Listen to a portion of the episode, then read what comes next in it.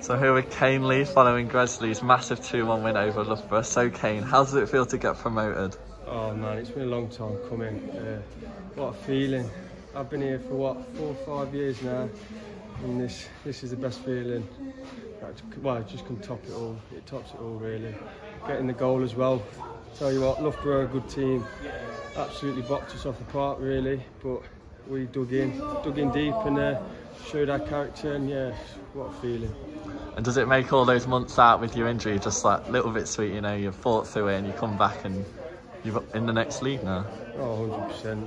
It's, I didn't think I was going to play again, to be fair. I thought, with, the, with work and that, all that stuff, I just thought, give it a go, like, but yeah, I'm just. How good was I'm he? just buzzing, How really. good was I he, don't by the even- I don't way? even know what to say. To How be good fair. was he, by the way? Awesome, mate. just- Awesome.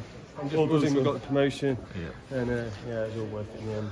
And are you looking forward to the last two games now, try and get the title?